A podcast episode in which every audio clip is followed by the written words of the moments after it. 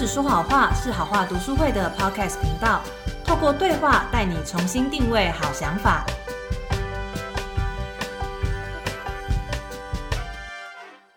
嗨，大家好，我是 Phoebe， 欢迎收听今天的好人来访系列。今天邀请到的职人呢，他的名字我一定要先说出来，他叫做 Betty桑。嗨，大家好，我是 Betty。对，为什么会再加一个桑呢？因为他是在台湾的日商企业里面工作的台湾人，然后听说公司里面的日本人都会叫他 Betty桑。对，还蛮吊诡的吧？就是前面是英文名字，后面还加一个日文称呼。对，我觉得超有趣的。所以日本人他们一定要加一个桑就对了。对，他其实算是一个尊称，先生小姐，然后一定会加一个桑。哦，我今天会特别邀请到 Betty 桑，是因为呢，相信在台湾有很多人也是对于日商企业有很多的兴趣，或者是说你是念日文系的，你会想说，哎，那我适不适合进入日商？但大家一定也听过嘛，就是日本人，我以前啦听到的对于日商的一些印象，大概就是可能都要喝酒应酬啊，然后如果是女生的话呢，那个尊卑或者是那种男女不平等的那个状况就会非常的明显。然后好像就不像是在欧美商那么的自由，对，其实是有差的。因为我自己本身是去到一间在台发展将近50年的贸易公司，那它其实贸易公司呢，在进入这个产业的日商的话，我觉得男生就要特别的警醒，因为你不喝是不行的。哦，所以女生可以。不用，女生其实如果是业务的话，难免还是要喝一下，因为你要保钢筋嘛，你要跟人家交际应酬，这样生意才会比较好谈，这是一定的。但是女生她们多少还是会有一些尊敬，就是女生可以不用喝那么多啦，但是男生你一定就说你不喝你就是俗啦，会有一点这样的感觉。哇，那你们在日商里面是男生居多还是女生呢？男生一定居多。你说台湾人是也是男生居多？没错没错。我们女业务啊，其实只有一个。哦，是你吗？不是我啦，我是做财会的内勤内勤。但是呢，就是因为我们公司的女生也有真的蛮会喝的人，但是我那时候其实没有意识到这件事，就是喝酒对于这个日商的文化的代表性有多么的重要。但是就是在我才刚入社的第一年，然后有一个春酒聚餐的机会，那我就是在这个酒池肉林当中，不然一次都讲这么夸张吗？这样好有女陪侍真的有一点这种感觉，因为就是我的女同事呢，她其实大我个1-2岁，但是也算是年轻女生嘛。然后我就看她，就是喝到一半，就是眼神有点不对了，然后我就跟我旁边的同事说，她这个状况是不是要帮她一下？是不是就是怎么了？或者是已经喝茫了吗？然后。但是我同事说出来的话令我更吃惊，他说你不懂啦，人家在发功。你是说他还可以再继续喝？他可以继续喝，然后他这是一个他的魅惑的时间。魅惑谁啊？好恶心哦！主管啊，当然就是主管，对对对。哇，真的是酒池肉林对，这说起来有点丢脸，但是其实这样的文化是有的。那这样会因为你很会喝酒，你比较会升迁吗？比较有升迁的机会吗？我觉得有所以其实你们日本的主管也都是很会喝的。比台湾的主管爱喝，但是会不会喝要看个人。也有人就是喝一喝就吐在桌上或者是就是趴在桌上一直在流口水，这种状况其实看了蛮多的。你知道我最讨厌的就是那一种，因为我遇过一些长辈，就是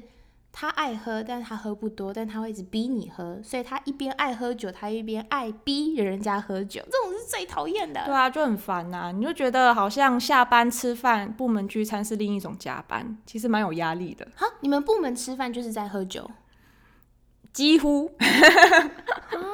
我知道你是不喝酒的，那你怎么样可以逃过这种？我会把酒洒掉，因为大家都喝茫啦，没有人在看你。但是他们还是会倒给你酒，然后会看你要喝。一定要干杯！恭喜大家，谢谢大家，お疲れ様です。一定要说辛苦了，一定要干杯哦，要喝掉哦，要喝光哦，要见底哦，这样子。哇塞，就洒掉了，所以旁边会有一个杯子，然后洒掉。对，或是就是我会换成茶啊，这样颜色跟啤酒差不多，其实就是默默的做一些这样的小动作。但是其实也会有同事会 cover 你啦，因为女生本来就不是那么爱喝的人，会一起互相帮忙。对啊，我一直觉得这种喝酒文化是很不尊重个人意愿的一种文化。会，我觉得也有一点这样的状况，但是整体风气来讲，因为我觉得日本人他们压力太大了，他们必须要喝，然后才能够讲出内心话，所以这是他们的一个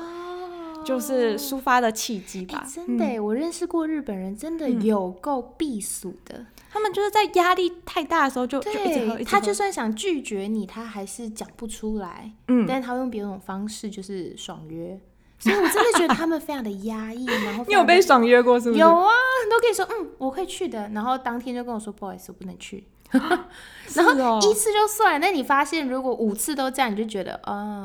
对，我觉得他们天性就是很压抑，不太敢讲出自己内心的话吧。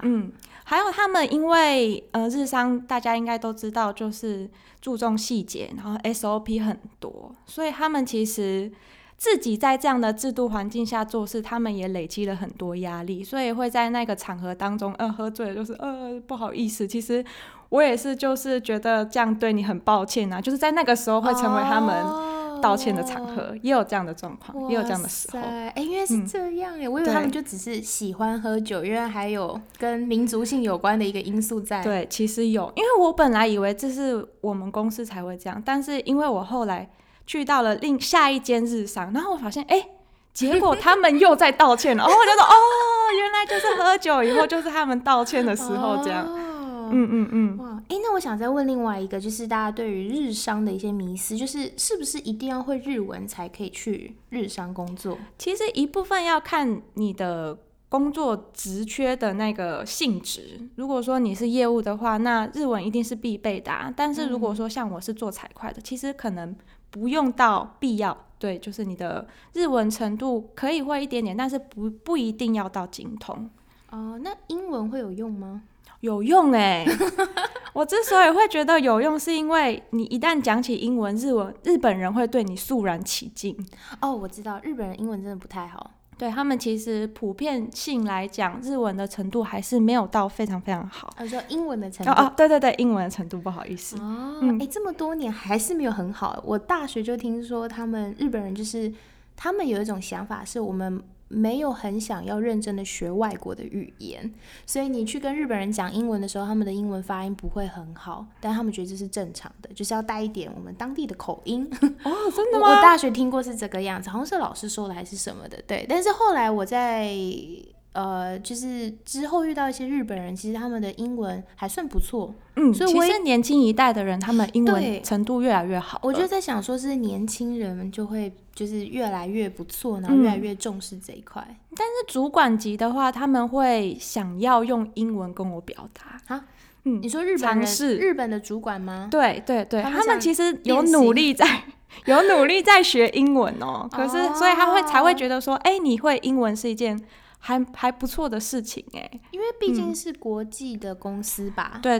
他们应该有在其他国家也有分公司，应该也是会有升迁的机会。没错。对，我知道 Betty桑，你的大学的经历也蛮特别的。大学吗？对，因为我一开始以为他就只是日文系，然后可能数学比较好，所以在日商企业当财会，结果认识之后发现他其实是念政大的应用数学系，然后辅修日文系。对，所以你就结合了这2个专长，然后后来去日商企业当财会。对，其实我会日文这件事，我在日商就蛮低调的，因为我觉得会日文就要跟他们有很多的对话。因为但是我一踏入日商，其实我对于跟日本人交涉已经有一点点小排斥感了。为什么？对，因为可能就是太多饭局啊，然后看到太多他们下班后的样子，所以我大部分跟他们公事上是用英文的。对，所以这是我自己觉得我自己比较特别的一个地方吧。欸，我以为你是喜欢日本文化，日本人才去日商然后学日文。有这一块是没错，可是真正踏入以后就是形象是有一点崩坏啦。哦，欸，这真的是 我在想这大概跟我们在学校遇到日本学生又差很多。嗯，是这样子吗？会日本学生应该比较单纯一点吧，就是对啊，我是说因为日本学生很单纯，所以你就会觉得，啊，很向往很喜欢，就主管 很美好啊。但是工作上我觉得可能对 要想想，有很多层面是你进去以后才知道的。对，好啊。那 Betty 桑，你在日本你在日商企业是派遣性质吗，还是是正职啊？因为我们对日本的派遣文化很多印象都是来自那个派遣女王这个日剧。哦，其实我们公司是不走派遣路线的。哦，很好。但是我那时候进公司是以着约聘的身份进来的。哦，所以是有约聘。约聘它其实跟派遣差异，我不知道各位听众知不知道。约聘它其实就是你是签一个契约，所以你工作的年数可能到了1年或2年，是他们是可以就是直接跟你说拜拜的。但是如果你表现好的话，其实还是有机会成为正职。那派遣的话跟约聘又有点不一样，是因为它虽然有时间性，但是呢它所隶属的你进入这间公司工作，但是你隶属的公司可能不是你所在工作的那个公司名下。对，是有这样的差异性在的。就是派遣的话是你的福利那些等等薪水都是派遣公司给你的。对，就是会有一种切割感吧，虽然你在这边工作，但是你跟其他人是不一样的身份。我是觉得派遣制度是不太友善。对，是对劳工好像不太友善，而且这样派遣人员不会很想要卖命为公司努力，不是吗？对对对，没错没错。所以我觉得我们之前那一间日商的公司是对这部分是还蛮友善的啦，就是大家都稳稳的待在那个地方，然后也蛮像公家机关的这样子，可以朝九晚五啊，然后各式各样的福利也都蛮好的。所以你后来有转正职吗？有欸，就是我也可以跟大家分享一下我身为约聘跟身为正职的差异性。其实约聘的话呢，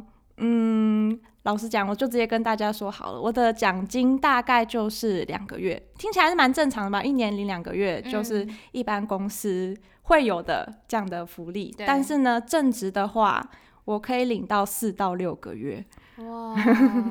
对，就是差异性蛮大。我第一次转正领薪水的时候，我就觉得，应该说领奖金的时候，我就觉得，哇塞，我是被坑了1年了。早知道我就以着正职的身份进来就好啦，为什么还要约聘1年呢？对啊。那你当初为什么不是用正职方式？那时候没有开正职缺。就其实约聘也有一部分是拉长你试用期的一个概念，他先看看你这个人的人品怎么样啊，工作能力怎么样啊，然后再看看要不要把你转正。我可以理解，因为以主管的心情来看的话，真的很怕会聘用到很雷的人。对啊，而且日商又是那么小心翼翼个性的地方，所以约聘对他们来讲其实也是一个蛮符合他们性质会研发出来的一个用人制度。我真的觉得这跟公家单位非常的像。台湾的公家单位是不是超像的，很像有日本人的公家机关啦。对了，我有一个就是我在转正的时候发生的有趣的事可以跟大家分享一下。刚刚不是有提到说，你进日商到底要不要一定要会日文，而是会英文也没关系吗？其实我真的觉得没有关系，因为我的日本主管其实对于英文发展这一块，他自己对自己也是有要求的。所以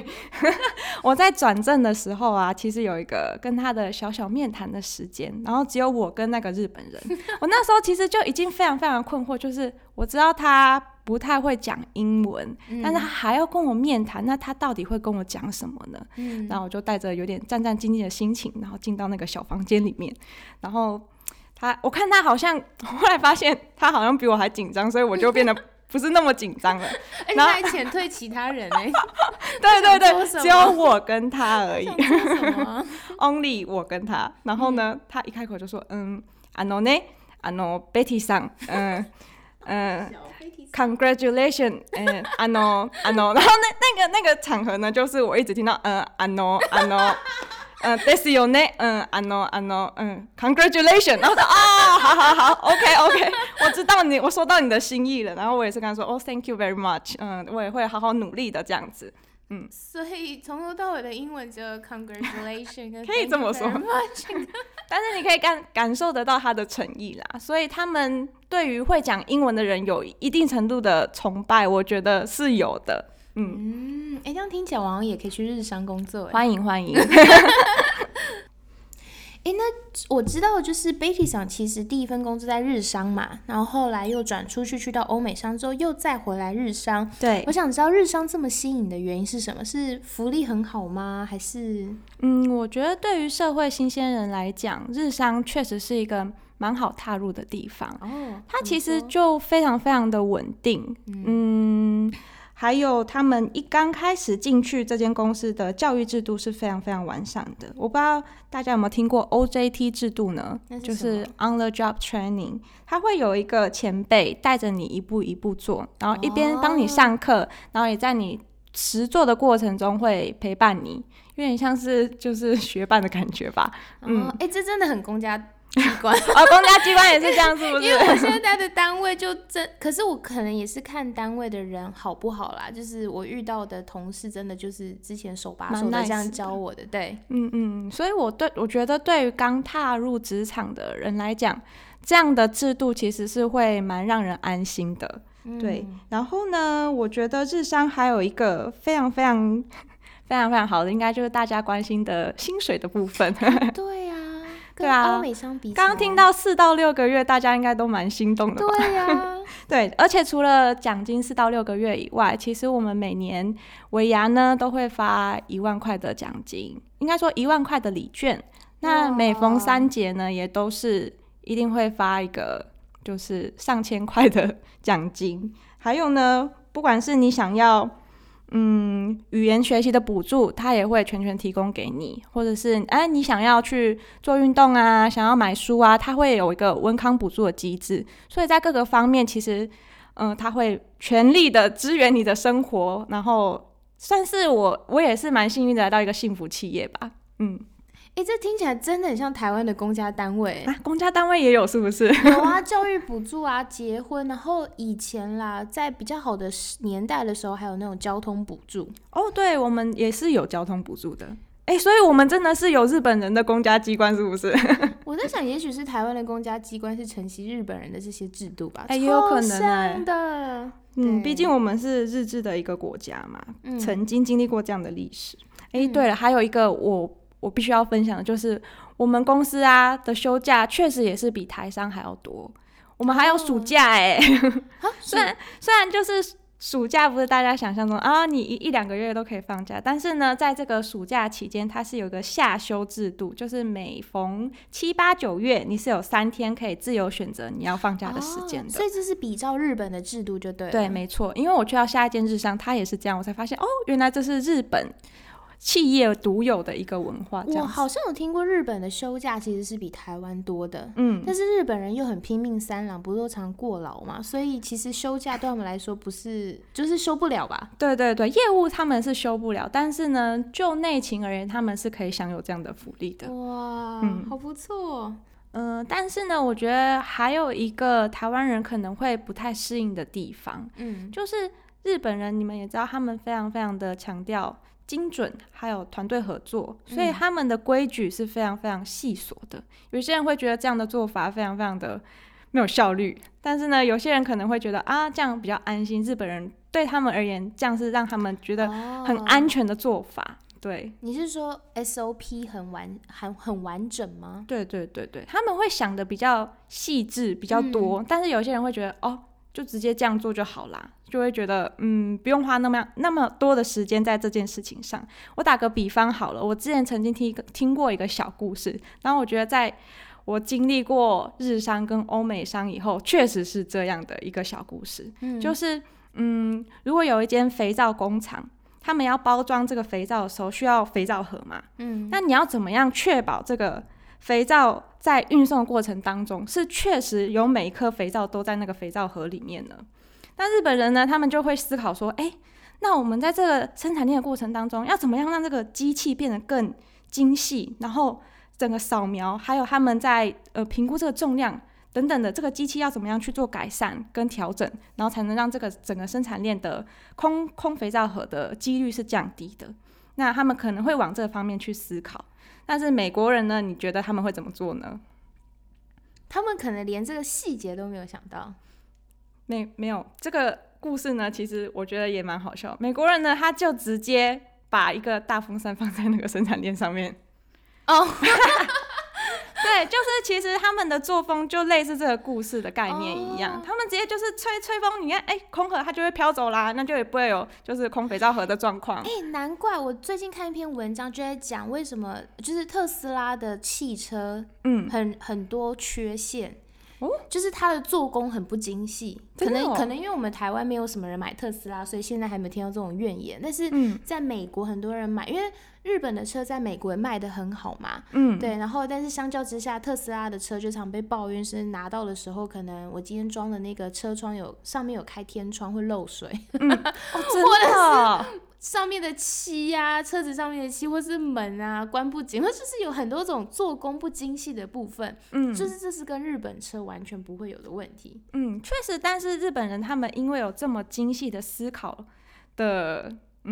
习惯，所以呢我觉得他们在某些产品的制作上确实会比较让人觉得好贴心哦好好哦，就是你使用日本产的车子会有一种很贴心的感觉。你知道我听你讲这 SOP 我真的太有熟悉感了，我的主管我的单位就是这个样子真的对，公家单位很喜欢玩 SOP， 因为 SOP 是一种我可以保护自己的一个方法，因为今天如果有人来质疑我的做法有问题，或是想要跳脱这个规定的时候，我就拿 SOP 出来。对，就是但是我们对我们这种年轻人而言就会觉得好烦。对，很多年轻人就是因为这样就觉得好花时间哦，又要加班了，可能就是因为一些制度的关系，他们要花更多的时间在同一件事情上，要做很多的繁琐的文书的工作。没错，大概是这个部分是有一些台湾人会比较不喜欢的地方。我觉得还有一个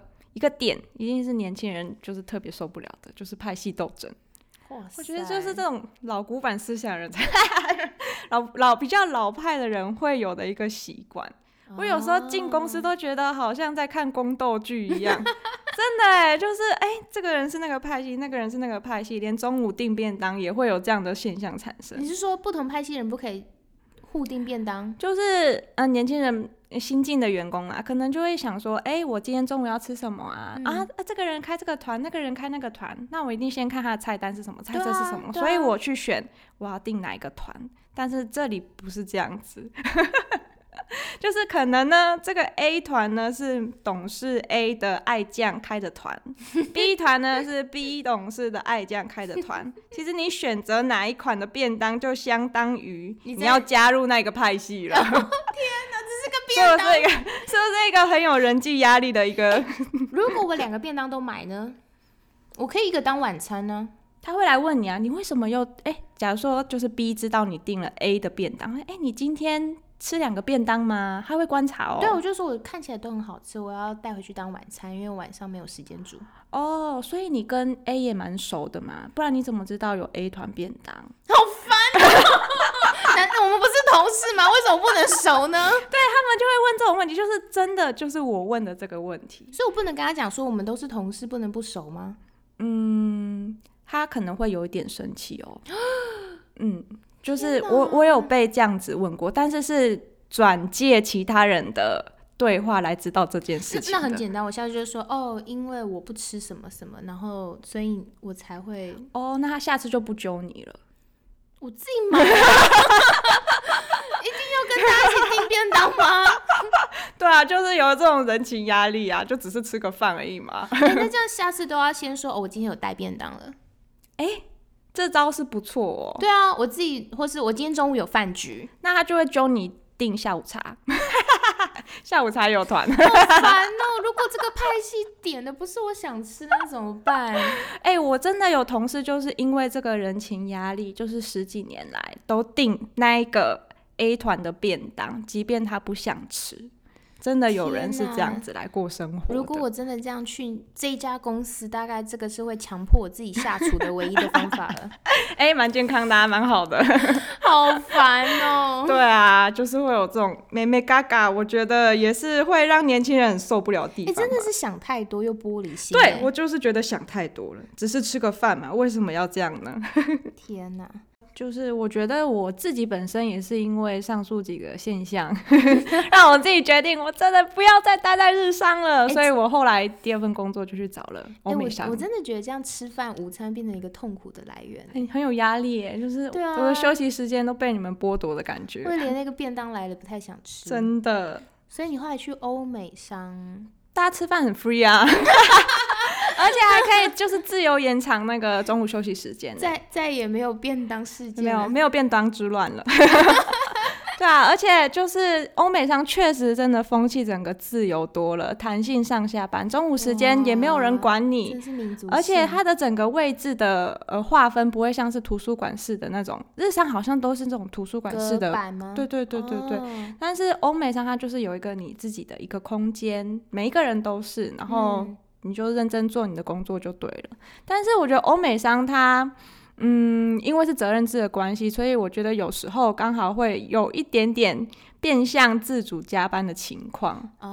对啊，因为像是我自己刚好是在疫情期间转换的嘛，然后又可以 work from home， 所以呢就是你可能就是在家里就会一直长时间工作，如果忙季的话。所以我后来也是因为这样的考量，后来就最后又偷偷转回日商了所以纯粹是因为加班吗？那时候真的是就是加班加蛮凶，可能一个礼拜都常常要就是集中在一个礼拜要加班到11-2点，但是我自己是不太喜欢加班的人啦。但我这边有个问题、日商不是也会有加班的文化？业务他们会，因为他们要出去应酬，所以一定会到很晚，但是内勤的话其实不用，就刚刚讲的公家机关嘛，朝九晚五、对啊，所以我后来是选择去到一个比较年轻的日商来去工作。所以 Betty 桑又再次决定回到日商的原因是什么？一部分自己是比较喜欢这种有自己的时间跟空间的工作，因为我不是喜欢长时间加班的人所以第二间公司会选择日商，一部分是他们确实比起欧美商稳定多了，不管是加班的应该说工作量跟工作时间的分配上是比较有余裕，可以有自己的时间跟空间。那还有一个部分是现在的这间比较年轻的日商啊，就没有过去的那种派系斗争的状况真的就是完全脱离了那个情况跟状态，我觉得工作起来真的心情舒服多了，而且也可以好好吃便当了对啊，但是当然在新的工作当中也有他新的工作环节要去适应，也算是我自己个人的一个挑战，但是我觉得这段挣扎的历程对我而言还是有所收获的，因为比起你待在原地呆不动度过那样的生活，我觉得也是煎熬，倒不如你挣扎去改变，跳脱你的舒适圈，去到一个让你觉得更理想的环境，然后也持续的成长，我觉得对于年轻人来说应该是也是蛮重要的吧对，所以你在第一家公司好像是待了4年多吧？对，4年多的时间。真的待4年，然后真的会遇到一种我要继续待下去吗？然后看着你旁边做了10几20年的同事，就会觉得会不会变得像他们一样的时候，真的会思考我要现在走还是不要走，因为接下去就有可能继续待然后不然就是如果要这时候转换的话就要有很大的勇气。对，但是我还是鼓励大家，其实真的转换越年轻做越好，你的机会成本也越低，到时候你如果就是结婚生子，因为我看到太多我身旁的姐姐们阿姨们都是可能因为怀孕了我结婚了，考量到各种家庭的因素，所以决定待下来。但是如果说你现在还没有这样的负担，其实去到其他新的环境拓展一下自己的视野，我觉得也是一个蛮好的选择。那 Phoebe 你觉得如果你是我的话，你会选择转换吗？如果我跟你一样在现在这个工作待了4年半的话，我再来思考这个问题我今年这么开放性的回答因为我今年才刚满3年嘛原来但是我自己觉得是真的该换的时候还是要换啦。哦，对啦，也是有在思考啦，就是如果找到薪水更高，现实考量的部分，对，一定要好，因为现在楼上正在施工，所以我们必须在一两句话就结束今天的节目了。是的，不过今天 Betty 桑该讲的大概都讲完了啦。啊，我自己也是觉得学到蛮多的，因为我也不太晓得日商企业会是这样的文化，这只有过来人跟在里面工作的人才可以分享这些内幕，给一些社会新鲜人一点震撼教育咯。但我觉得有些问题可能在台湾企业其实也会发生啦。没错、所以我是觉得职场不管怎么样都不会有100%让你满意的部分，就算你是自己创业，你也会有很多想要抱怨的时候嘛，所以重点是在于自己的心态啦，你要怎么样调整自己的心态去适应那些让你不喜欢的地方，有的时候其实不见得那么难以忍受，有可能是因为跟你过去的思考模式或者是生活方式不一样，所以你没有办法能够忍受，会有一些磨合。对，我觉得尤其是社会新鲜人绝对会有这样的时期，但是也不用觉得太过于惊讶或者是害怕，而是你经历多了，其实事情大概就这样啦。而且那时候有的时候这种磨合反而是可以改变你的个性，让你个性变更好的契机，真的会越来越老练的。好，我们已经讲很多，很怕楼上再继续施工了，那今天这一集就只好到这边结束啦，感觉有点意犹未尽。也许下次可以等 Betty 桑又跳到另外一个日商的时候再请他来分享。好啊，没问题哦。OK， 那我们就先这样咯，拜拜。